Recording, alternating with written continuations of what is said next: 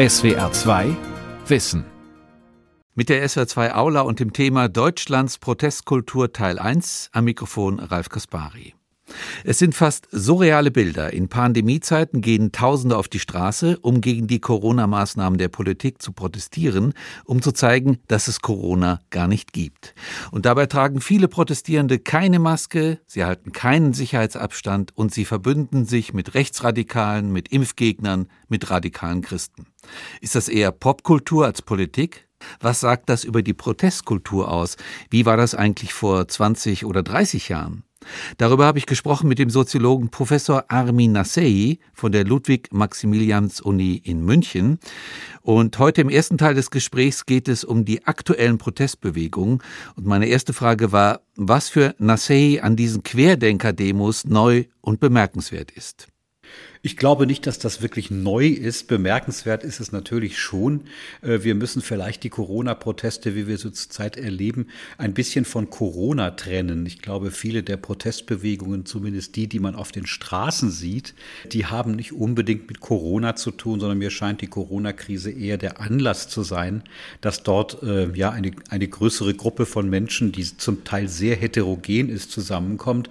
Aber wir kennen das schon ein bisschen, zumindest seit Pegida Pegida und ähnlichen äh, Protestbewegungen, wo eigentlich alle zusammenkommen, ja, deren, deren Fokus eigentlich darin liegt, Elitenkritik zu formulieren über die da oben, also sowohl politische als auch wissenschaftliche, als auch kulturelle Eliten. Insofern wirkt es manches doch sehr vertraut. Das heißt also, es geht um Kritik am Establishment, nicht um unbedingt Kritik an der Corona-Politik.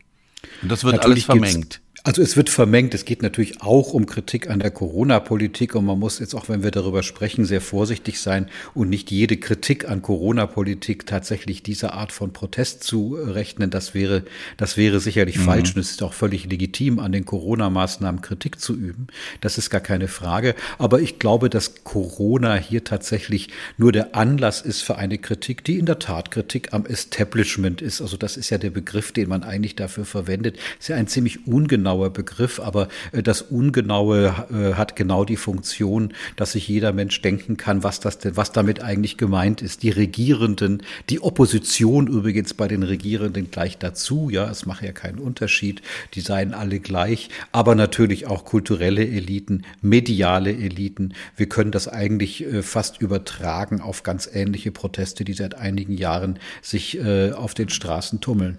Aber dann ist doch das Interessante, Herr Nassei, dass da alles sozusagen in einen Topf geworfen wird und Kritik am Establishment nur noch ein Passepartout-Begriff ist. Wie funktioniert das sozusagen vom Engagement her? Da treffen sich Menschen mit diffusen Ängsten oder Vorbehalten gegenüber dem Establishment, was immer das heißen mag.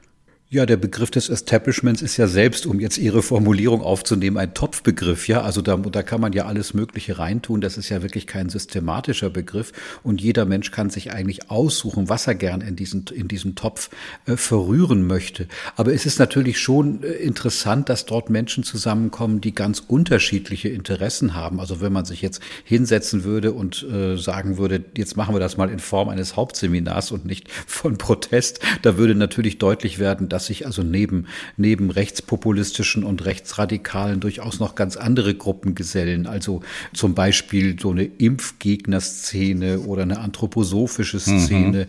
Aber natürlich auch Menschen, die, sagen wir mal, ähm, ja, durchaus Schwierigkeiten haben, mit dieser Situation im Moment umzugehen. Also äh, das ist ja auch eine schwierige Situation und ich glaube, die große Demütigung der Corona-Krise besteht ja darin, dass man keine eindeutigen Sätze sagen kann und dann hängt man sich gerne an Menschen, die glauben, dass sie diese eindeutigen Sätze tatsächlich formulieren können. Man hat ja bei diesen Demonstrationen sogar versucht, vermeintliche Experten auf die Bühne zu bringen, die ihnen eine andere wissenschaftliche Wahrheit erklären, die dann natürlich vermischt werden mit Verschwörungstheorien, Verschwörungstheorien oder Verschwörungsmythen, wie man genauer heutzutage sagt. Die dienen ja auch dazu, in einer sehr schwierigen Situation sehr einfache Erklärungen zu geben. Und da tummelt sich eben vieles zusammen, was einem Establishment mit vielen Anführungszeichen Anführungsstrichen einem Establishment vorwirft, uns nicht die Wahrheit zu sagen und damit dann eigene, eine, eine eigene Wahrheit entgegenzustellen. Ist diese Heterogenität, von der Sie gesprochen haben, ist das nicht ein ganz wichtiges Zeichen, was es so früher bei Protestbewegungen nicht gab? Also es mischen sich die, also es kommt nicht mehr auf politische Ausrichtung an, sondern wie gesagt, es einen sich ganz viele politische Gruppierungen. Ja, es einen sich viele politische Gruppierungen in einer Pose. Und zwar in der Pose, sich gegen, äh, jetzt kommen wir den Begriff wieder, gegen ein Establishment, gegen die da oben, gegen die Herrschenden äh, zu wenden. Ich glaube, dass das das Gemeinsame dieser Geschichten ist. Natürlich gibt es einige Akteure, die versuchen, das ähm, daraus Kapital zu schlagen. Also äh, diese Querdenkerbewegung zum Beispiel, äh, die ja tatsächlich äh, ja fast so etwas wie einen Umsturz plant und die Verfahren der Demokratie außer Kraft setzen möchte möchte, äh, zum Teil natürlich auch, äh, auch rechte, rechte äh, Protestierende, die da eine Rolle spielen, die versuchen sich auf solche Dinge draufzusetzen. Aber ich glaube, die Massenbasis, um es etwas, etwas altmodisch zu formulieren, besteht tatsächlich in dieser, in dieser sehr heterogenen Kritik an denen da oben. Was ja eigentlich die Situation einer komplexen Gesellschaft ganz gut abbildet. Also die Corona-Krise, die zeichnet sich ja tatsächlich dadurch aus, dass, dass niemand in der Lage ist, wirklich mit Autorität Autorität sagen zu können,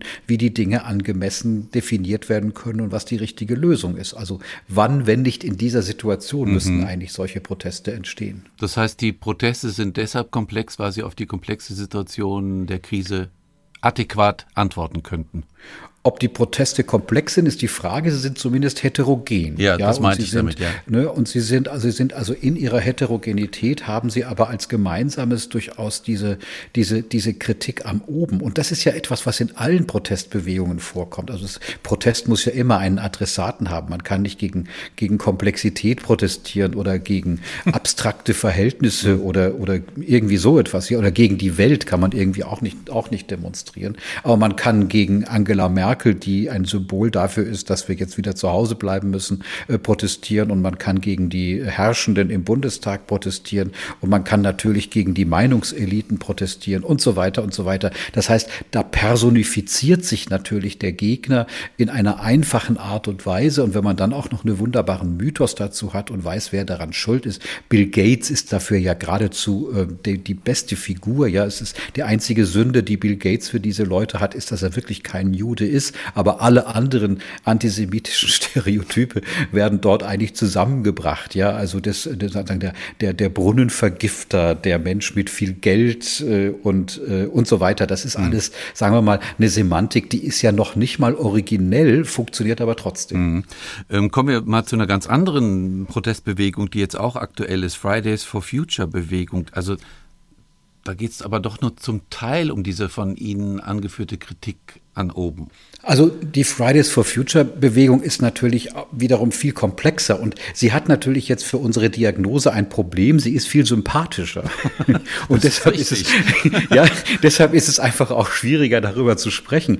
Also prinzipiell würde ich sagen, die Fridays for Future Bewegung hat natürlich auch einen Punkt, der der sie zusammenhält. Das ist nämlich die Kritik an den Institutionen des Staates, äh, durchaus eine ja auch Form von berechtigter Kritik. Ihr wisst alle, dass das Klimawandelproblem ein riesengroßes Problem ist, das gelöst werden muss. Ihr kriegt's aber nicht gebacken. Und jetzt versucht das doch mal zu tun. Das ist ja eigentlich nicht, nicht unintelligent, so zu argumentieren. Und da ist ja inhaltlich auch interessanterweise was dran. Und äh, das ist eigentlich das, was Protestbewegungen ausmacht. Ich habe es gerade gesagt, man muss einen Adressaten formulieren. Und das macht eigentlich Fridays for Future wie jede andere Protestbewegung auch. Aber es ist eigentlich eine, eine, eine recht moderate Bewegung. Also die Fridays for Future sagt ja nicht, das System muss weg, damit das Klimaproblem gelöst mhm. wird, sondern die sagen, ähm, die Instanzen der Gesellschaft sollen gefälligst jetzt mal das tun, was sie immer behauptet haben, dass sie es tun, nämlich das Problem zu lösen. Also in den alten Begriffen wird man sagen, ist das noch eine ziemlich bürgerliche Kritik, die eigentlich keine Kritik an den Institutionen, äh, an, an, den Institutionen formuliert, sondern die Institutionen auffordert, endlich das Richtige zu tun. Ja, das stimmt, das ist interessant. Das andere, was natürlich auffällt an dieser Bewegung, ist, dass das schon dezidiert eine Jugendbewegung ist. Genau, das ist eine Jugendbewegung und zwar also tatsächlich sehr junge Jugendliche zum Teil und das passt natürlich ästhetisch wunderbar zu diesem Protest. Also das, die, die Klimakrise ist ja eine, eine, eine langfristige Krise, eine, eine chronologische, eine chronifizierte Krise. Wir wissen seit Anfang der 1970er Jahre, worin das Problem besteht. Der Wissensbestand ist relativ unstrittig und wir, wir reden darüber eigentlich seit Jahrzehnten und wir wissen, dass das Problem mit Sicherheit nicht im März nächsten Jahres oder so gelöst sein wird, sondern wir wissen, dass das wahrscheinlich diese Generation ihr Leben lang begleiten wird. Und insofern ist das als Jugendprotest fast, also man, ich, ich will es mal so formulieren, man kann es gar nicht besser erfinden. Wer soll das eigentlich sonst machen, weil das eben diesen interessanten zeitlichen, äh, zeitlichen Aspekt hat. Zum anderen ist es natürlich auch sehr spannend zu sehen, dass diese Bewegung die Sache selber nicht erklären muss, weil wir alten Säcke das ja alles schon kennen. Ich sagte ja, das ist seit Anfang der 70er Jahre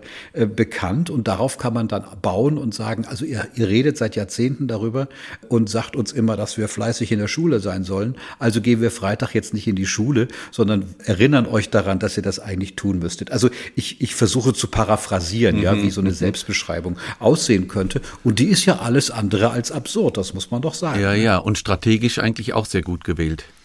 In also, Tat, also, also von der. Benennung, ne, Fridays for Future, ja. also wir gehen Freitag nicht in die Schule, sondern wir kümmern uns ja. jetzt mal um das Essentielle, finde ich strategisch super gemacht.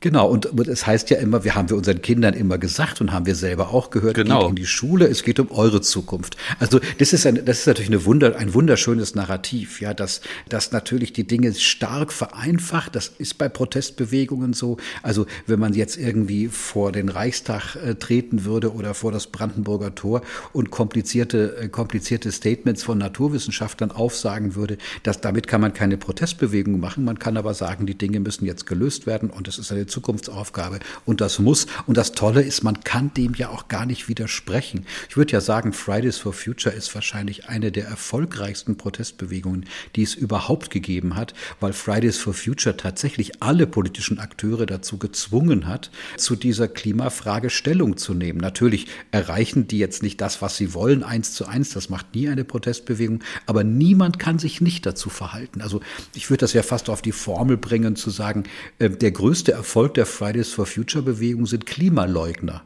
Ja, also, weil selbst, mhm. selbst diejenigen, die mit dem Thema nichts zu tun haben wollen, mhm. müssen dazu Stellung mhm. nehmen. Und äh, das ist eigentlich ein Riesenerfolg. Ja, das Thema ist gesetzt und man kann nicht daran vorbei. Selbst wenn man es leugnet, muss man viel darüber reden. Sind die meisten Protestbewegungen Jugendbewegungen, Herr Nassé?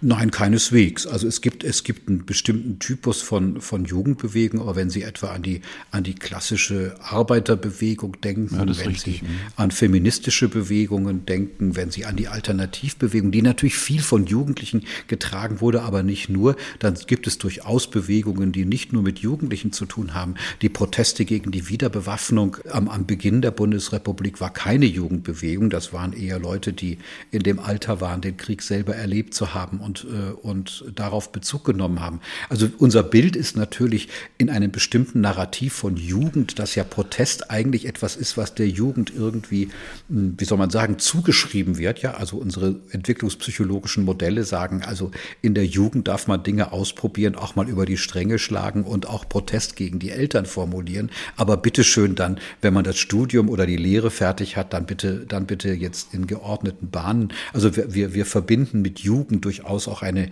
eine Form von erwartbarer Protesthaltung. Aber äh, es ist keineswegs so, dass, dass Protestbewegungen immer Jugendbewegungen sind.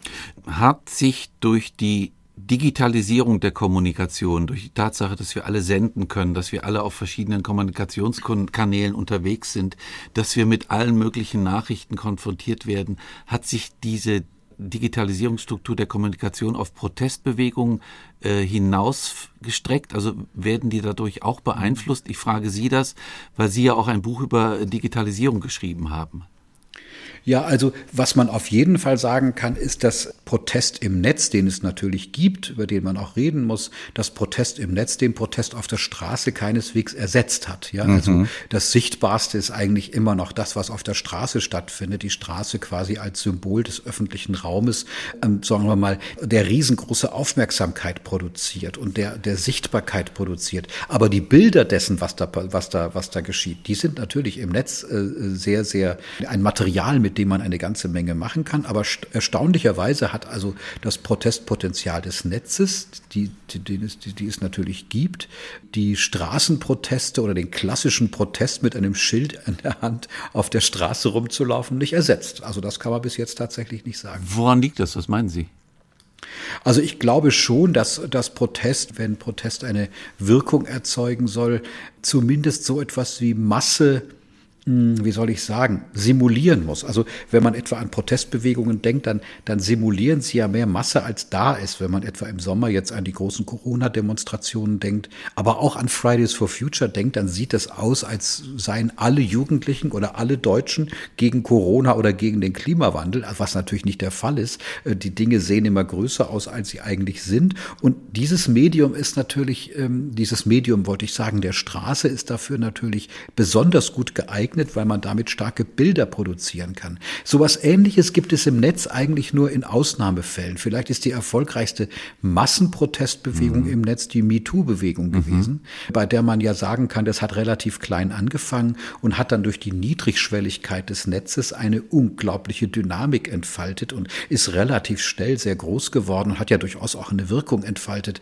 Äh, auch dieses Thema ist inzwischen ein Thema, an dem man schwer vorbei kann. Wer MeToo sagt, weiß genau, was damit gemeint gemeint ist und äh, äh, man, man, man findet sofort einen Adressaten. Aber interessanterweise finden die Dinge nebeneinander statt und ersetzen sich nicht. Was übrigens bei Kommunikationsmedien immer gilt. Neue Kommunikationsmedien haben die alten niemals ersetzt, sondern immer ergänzt. Also mhm. es gibt ja auch noch das Radio, es gibt auch noch das ja, Fernsehen, Glück, obwohl ja, es richtig. das Netz gibt und so weiter. Ne? Mhm, absolut richtig. Wie ist das denn mit dem, mit der, mit der Digitalisierung äh, oder den Protesten im Netz? Wenn Sie auch die Straße nicht ersetzen, wirken Sie dennoch als Katalysator manchmal? Also ich ja, denke, es gibt eine Corona-Protestaktion äh, und dann gibt es gleich den Shitstorm dagegen und dafür und man, äh, ja, Sie kennen das ja auch. Ja, ja. Also, also als das Katalysator. Netz ist natürlich das Netz ist natürlich ein Katalysator, das ist richtig, aber auch ein, ein Beschleuniger und gleichzeitig auch ein Durchlauferhitzer, wenn man so will. Ja, also äh, es gibt kaum eine niedrigschwelligere Form an etwas Größerem, als man selbst ist, teilzunehmen als im Netz. Zu einer Demonstration muss man noch hinfahren, da muss man sein eigenes Gesicht mitbringen, da wird man womöglich identifizierbar. All das gilt im Netz eigentlich nicht. Das geht relativ schnell und wir wissen, dass viele, viele Dinge, die, sagen wir mal, starke ähm, Emotionen erzeugen in der Gesellschaft, äh, tatsächlich im Netz diese Emotionen erzeugen. Und zwar von allen möglichen Seiten. Also wenn man an, wenn man etwa an das Phänomen Trump in den Vereinigten Staaten denkt, dann, dann muss man sagen, ist es etwas, was natürlich mit dem Netz zu tun hat, weil bestimmte Chiffren einfach im Netz unglaublich schnell zu verbreiten waren, weil man dort relativ schnell Anhänger, Anhänger finden kann. Aber das gilt natürlich auch für andere Themen. Vieles, was wir an Rechtsradikalismus kennen, das wird im Netz verbreitet und dort dann auch entsprechend, entsprechend verarbeitet und natürlich die Konflikte Konflikte, die man da hat, die kann man ja auf den, auf den entsprechenden Medien bei Twitter oder bei Facebook oder wo auch immer das stattfindet, also wunderbar inszenieren. Ich würde ja sagen, das Netz ist ja nicht einfach Kommunikation. Wenn ich Ihnen auf Twitter etwas schreibe, äh, ja, also ähm, dann, dann schreibe ich ja nicht Ihnen, sondern ich schreibe das, damit viele andere zugucken können. Und das hat natürlich einen geradezu, ja, um in der Semantik unserer Zeit zu bleiben, einen Infektionseffekt. Das ist eine, das mhm. ist gewissermaßen eine Infektionskette, die nicht nicht mehr linear ist, sondern tatsächlich eine exponentielle Form äh, des Wachstums produziert. Ja, aber Trump ist doch ein sehr gutes Beispiel für diese Katalysatorfunktion, für diese Infektionsketten, ja. die er ausgelöst hat mit seinen äh, Äußerungen auf Twitter. Also er hat ja zum Beispiel bei der im Vorfeld der Wahl äh, bestimmte rechtsradikale Gruppen ganz schnell mobilisieren können. Genau, das, das wäre in einem Schriftmedium in der Form gar nicht gegangen. Und wenn das nur in einer, in einer Pressekonferenz erwähnt worden wäre, wäre das vergleichsweise schnell wahrscheinlich verschwunden wieder. Es hätte auch durchaus auch eine Kritik und Empörung darüber gegeben. Aber im Netz bekommen solche Dinge eine Art Eigenleben. Ja, also die, die pflanzen sich dort wirklich richtig fort. Also die, die, äh, die Metapher der Infektion ist im Netz gar nicht so falsch, weil man sagen kann, dass, dass jede Meldung ein weitere Meldungen gewissermaßen produziert dadurch, dass bestimmte User infiziert werden, genau daran anzuschließen. Und äh, wahrscheinlich kann man das mathematisch auch ganz ähnlich rekonstruieren, wie solche Meldungen, Themen, Namen, Symbole, Posen und so weiter sich im Netz dann entsprechend verbreiten. Und klar, also Trump ist natürlich da ein, ein großer Meister der, der Kommunikation gewesen, die, die auf diese niedrigschwellige Form des Anschlusses setzt. Sie haben ein Buch über Digitalisierung geschrieben, dann nochmal auch über Protestbewegung. Was hat Sie als Soziologe an diesen Protestbewegungen jetzt nochmal interessiert? Ja, mich hat als Soziologe an Protestbewegungen vor allem interessiert, äh, dass das ja eine Form ist, die, die ganz offensichtlich, wie soll man sagen, also zur Grundausstattung könnte man sagen, öffentlicher Kommunikation dazugehört. Also die Moderne ist sehr protestaffin. Viele Menschen sagen, der Protest sei wiedergekehrt. Das stimmt gar nicht, der war nie weg. Protest hat es immer gegeben und Protest ist ein starker Durchlauferhitzer natürlich für, für, für bestimmte Themen. Und was mich als Soziologe am Protest interessiert, und das ist vielleicht ein bisschen befremdlich das ist, dass unterschiedliche Protestbewegungen, die also unterschiedlicher Couleur sind, wenn man so will, durchaus nach ähnlichen Strukturen funktionieren. Mhm. Das ist ja so eine Deformation professionell der Soziologie, äh, jetzt nicht in erster Linie nur nach den Inhalten zu gucken und sich dazu auch inhaltlich zu verhalten, sondern zu sagen, manche Dinge haben doch so strukturelle Stabilitäten und die haben mich besonders interessiert. Also was zum Beispiel, das habe ich in dem Buch auch beschrieben, die Fridays for Future Bewegung und die Pegida Pegida-Bewegung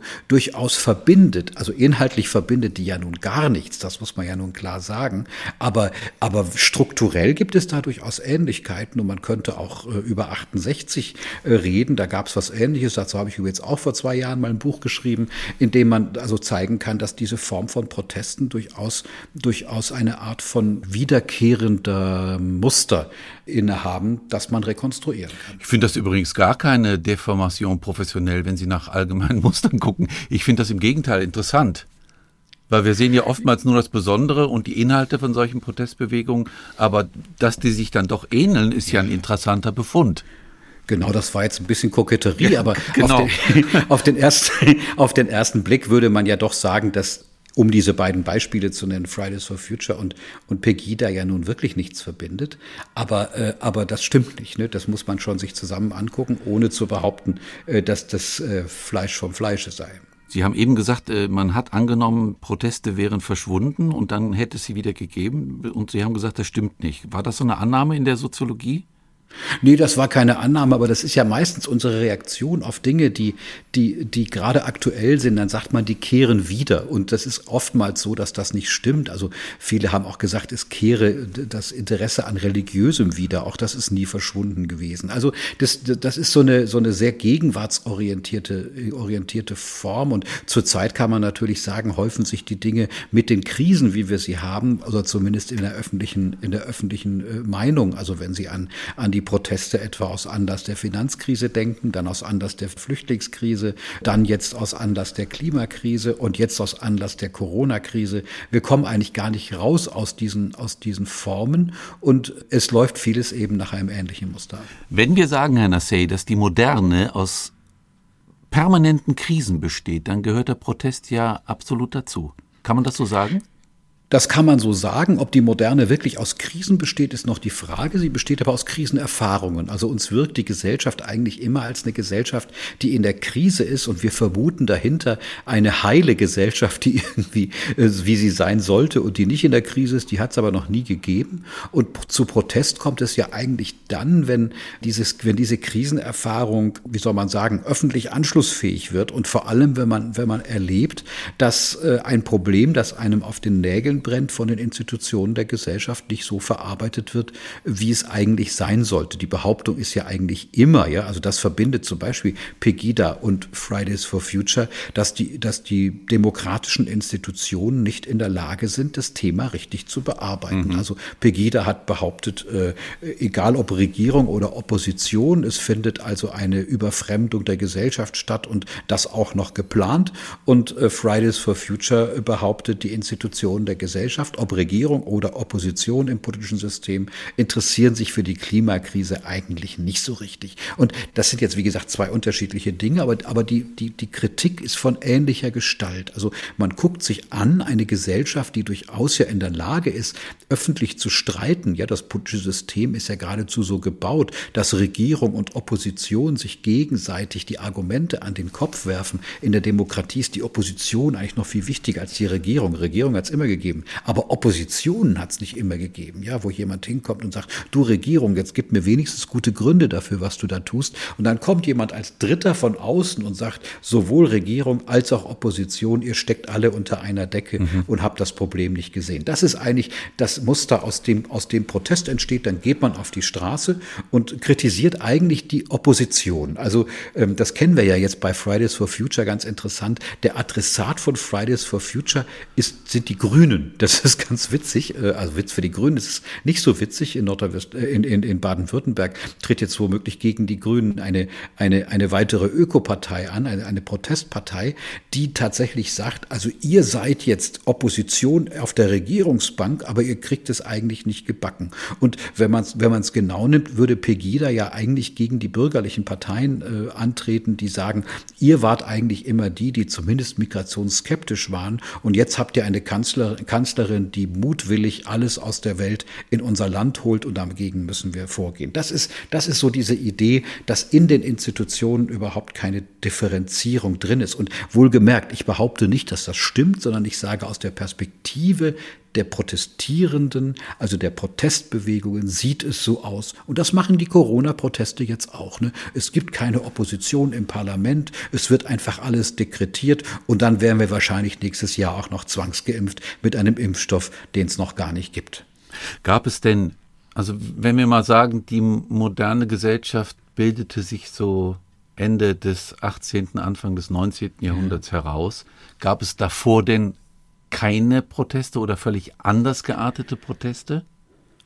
Nein, also Protestbewegungen im Sinne einer massenhaften Bewegung konnte es ja schon deswegen nicht in der Form geben, weil es so etwas wie eine Öffentlichkeit ja gar nicht gab. Mhm. Also Protestbewegungen sind ja schon, sind ja schon angewiesen darauf, dass, dass es überhaupt eine Gesellschaftsbeobachtung in Form ihrer Öffentlichkeit gibt. Also es ist sehr langsam entstanden, also wir sprechen in den Sozialwissenschaften von einem Strukturwandel der Öffentlichkeit, dass sowas wie kritische Öffentlichkeiten überhaupt erst, erst möglich waren, also in Form etwa ästhetischer ästhetischer Kritik, von Kunstkritik, von gelehrten Debatten darüber, was das Tugendhafte ist und was nicht. Das hat vor allem in, in entstehenden Zeitschriften, in moralischen Wochenschriften und Ähnlichem stattgefunden. Aber sowas wie eine politische Arena mit einer starken Öffentlichkeit, das gibt es ja tatsächlich eigentlich, man kann ja fast sagen, erst seit, dem, seit, seit der Entstehung von Nationalstaaten im 19. Jahrhundert, die ja dann auch erst in der Lage war, sowas wie Opposition mit einzubauen. Vorher war Opposition Opposition sozusagen etwas, das aus der Gesellschaft herausgetrieben wurde. Jetzt wird die Opposition gebraucht. Meine Lieblingsformulierung ist immer aus dem viktorianischen England, Her Majesty's Loyal Opposition. Das war die SWR 2 Aula heute mit dem Thema Deutschlands Protestkultur Teil 1. Ich habe gesprochen mit Professor Armin Nasehi von der Ludwig-Maximilians Uni in München. Die Welt verstehen. Jeden Tag. SWR 2 Wissen. Manuskripte und weiterführende Informationen zu unserem Podcast und den einzelnen Folgen gibt es unter swr2wissen.de.